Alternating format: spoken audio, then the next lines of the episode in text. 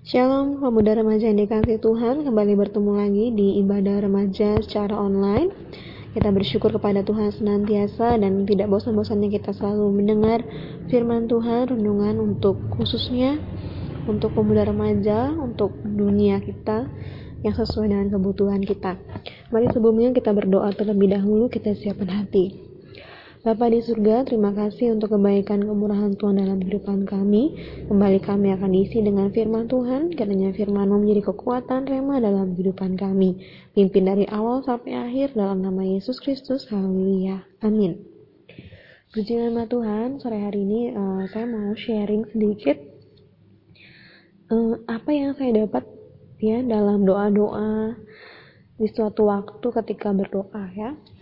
Uh, di situ saya me mendapatkan gambaran ya.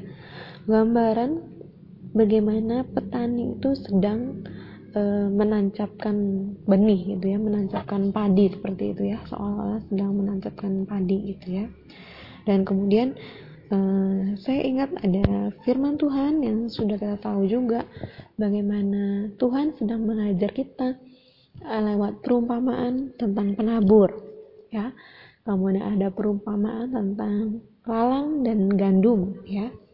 Lalu ada juga perumpamaan tentang menanam biji sesawi ya. Kemudian dia kecil terus ternyata ternyata pohonnya besar ya. Nah itu dari biji sesawi yang kecil. Nah teman-teman ketika saya mendapatkan gambaran itu dalam doa saya uh, Tuhan memberi pengertian gitu ya kepada saya gitu ya bahwa uh, setiap firman Tuhan disampaikan, setiap kali kita berdoa, setiap kali hamba-hamba Tuhan berdoa, setiap kali kita bafitiha di rumah masing-masing sendiri, Tuhan sedang menanamkan firman dalam hidup kita. Tuhan sedang menanamkan benih rohani. Tuhan sedang menanamkan iman untuk kita. Gitu ya. Jadi firman itu begitu dekat dengan diri kita. Firman itu tidak pernah gagal, tidak pernah kembali dengan sia-sia. Gitu. Nah, ketika saya mendapatkan rema itu, saya merasa sebagai pembawa firman, saya diberkati. Kadang saya berpikir, apakah ada yang mendengar, apakah uh, orang yang mendengar itu terberkati atau tidak gitu ya tapi ketika saya tahu firman itu saya aminkan ya firman Tuhan itu tidak akan kembali dengan sia-sia gitu sebagai orang yang mendengar firman Tuhan nah sebagai orang yang mendengar firman Tuhan saya juga sebagai jemaat ketika mendengar firman Tuhan disampaikan saya juga aminkan oh iya firman Tuhan yang saya dengar tidak akan kembali dengan sia-sia gitu. Suatu saat ketika saya dalam masalah, Tuhan akan meneguhkan iman lewat firman Tuhan yang saya dengar. Ketika saya dapat firman Tuhan, firman Tuhan mengajar, meneguhkan, menguatkan, menolong kita. Nah, itu ya dan amin gitu ya. Nah, kemudian teman-teman uh, kita akan baca sedikit firman Tuhan di Matius 13 ayat 24 sampai 27. Nanti kalau teman-teman mau baca satu pasal silahkan. Akan saya bacakan. Yesus membentangkan suatu perumpamaan lain kepada mereka. Katanya, hal kerajaan sorga itu seumpama orang yang menaburkan benih yang baik di ladangnya.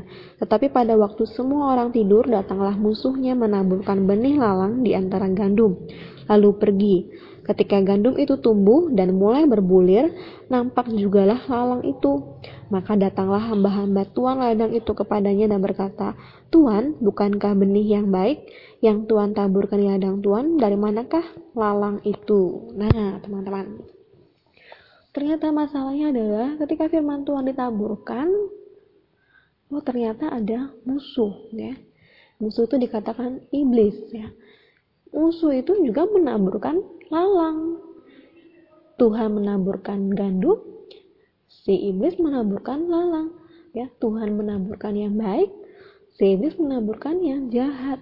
Nah, dan itu ternyata tumbuh bersama-sama. Ya, dikatakan sama-sama tumbuh.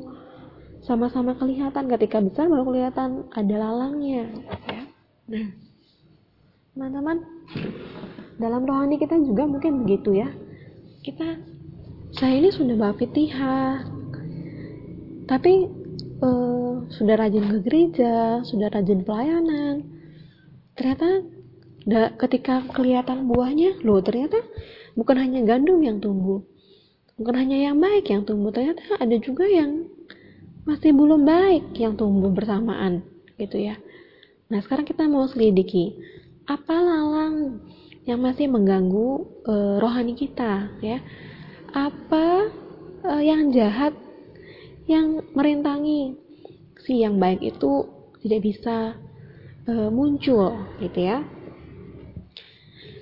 Nah ada banyak ya. Salah satunya yang bisa sederhana sekali kita lakukan adalah untuk kita bisa fokus ketika kita membaca firman Tuhan, berdoa, beribadah kepada Tuhan. Apalagi sekarang ya teman-teman, kita beribadah hari Minggu hanya satu kali dan itu pun hanya satu jam.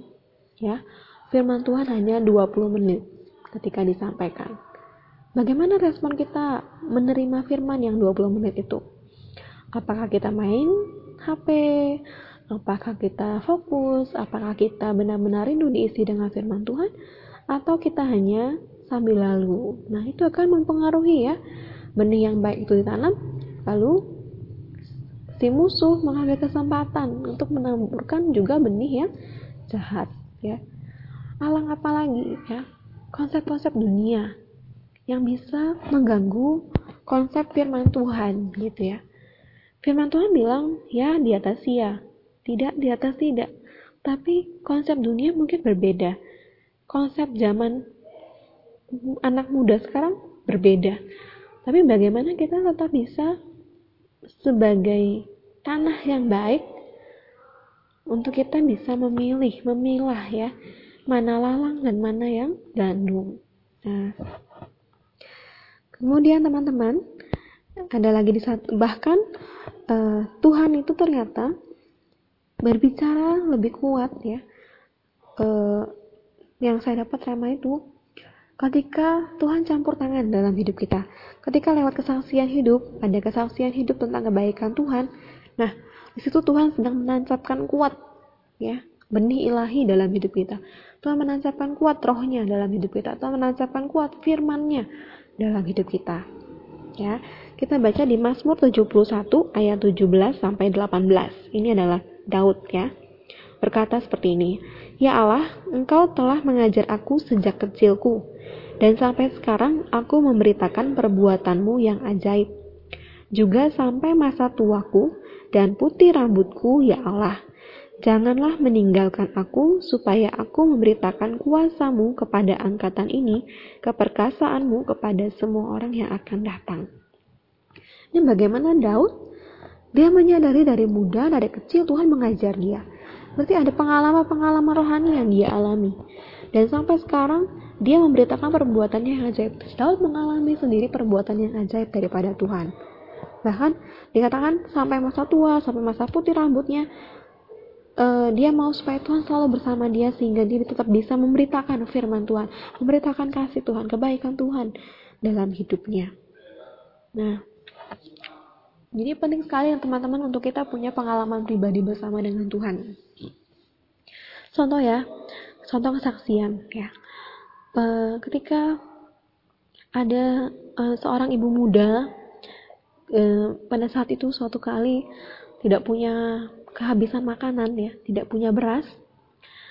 Ketika itu hanya mangkok terakhir untuk bikin bubur, setelah itu mereka tidak punya makanan, tidak punya uang, hanya menunggu dari Tuhan. Tiba-tiba ada seorang pendeta yang datang memberikan sembako kepada keluarga itu. Nah, itu membuat keluarga yang dibantu tadi, ibu muda tadi, merasakan kasih Tuhan. Dan itu dia ingat ya. Sejak saat itu kehidupan kehidupan ibu muda ini semakin dipulihkan Tuhan, ekonominya semakin dipulihkan. Dia selalu ingat bagaimana Tuhan baik sehingga dia tetap setia kepada Tuhan dia tetap uh, bahkan bisa menolong orang lain yang sedang dalam kesusahan. Nah, itu salah satu contoh kesaksian di mana kalau kita punya pengalaman pribadi dengan Tuhan, kita akan tetap jadi tekun, tetap setia kepada Tuhan. Ya, karena kita mengalami sendiri pertolongan dari Tuhan. Nah, teman-teman, apakah hari-hari ini kita masih merasakan dan mengalami pertolongan Tuhan? Mari kita berusaha untuk kita tahu punya pengalaman dalam Tuhan. Kita akan baca uh, ayat ini ya. Di Matius 13 ayat 23, yang ditaburkan di tanah yang baik ialah orang yang mendengar firman itu dan mengerti, dan karena itu ia berbuah, ada yang 100 kali lipat, ada yang 60 kali lipat, ada yang 30 kali lipat. Nah, berhubungan dengan pengalaman bersama Tuhan tadi, penting untuk kita punya hat, tanah hati yang baik, untuk kita selalu mendengar firman Tuhan, mengerti dan melakukannya dalam hidup kita. Itu akan membuat firman itu berbuah dalam hidup kita ya. Kemudian di Matius 13 ayat 43, pada waktu itulah orang-orang benar akan bercahaya seperti matahari dalam kerajaan Bapa mereka. Siapa bertelinga hendaklah ia mendengar. Nah, amin. Ujungnya nanti adalah e, hasilnya, outputnya diharapkan adalah kita sebagai gandum ya yang ditanam oleh Tuhan, anak-anak Tuhan, anak-anak yang percaya kepada Tuhan Yesus Kristus Eh, terang kita itu bisa bercahaya seperti matahari dalam kerajaan Bapa. Nah, outputnya adalah kita dilihat baik, bukan hanya sekedar baik eh, pura-pura, tapi benar-benar kita adalah anak-anak Tuhan yang excellent ya, anak-anak Tuhan yang benar-benar takut akan Tuhan. Bukan hanya ketika pelayanan dilihat baik, tapi dalam kehidupan sehari-hari, dalam status yang kita update, dalam perkataan kita, pergaulan kita, kita adalah orang yang baik. Dalam kesetiaan kita juga kita adalah orang yang baik ya.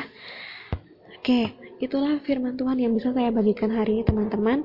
Itu menegur saya menguatkan saya dan saya ingin berbagi kepada teman-teman agar kita semakin sungguh-sungguh dalam Tuhan. Kita jangan sepelekan firman Tuhan.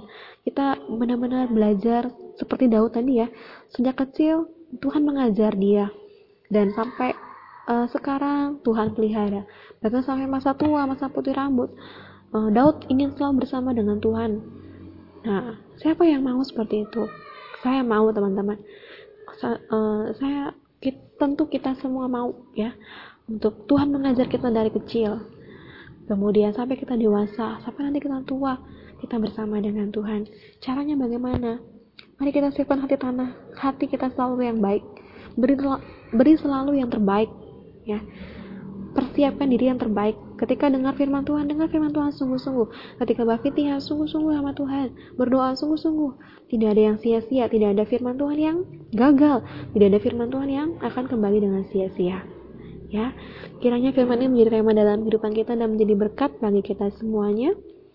Mari kita berdoa. Bapa di surga, terima kasih kami bersyukur kepadamu atas kebenaran firman Tuhan hari ini.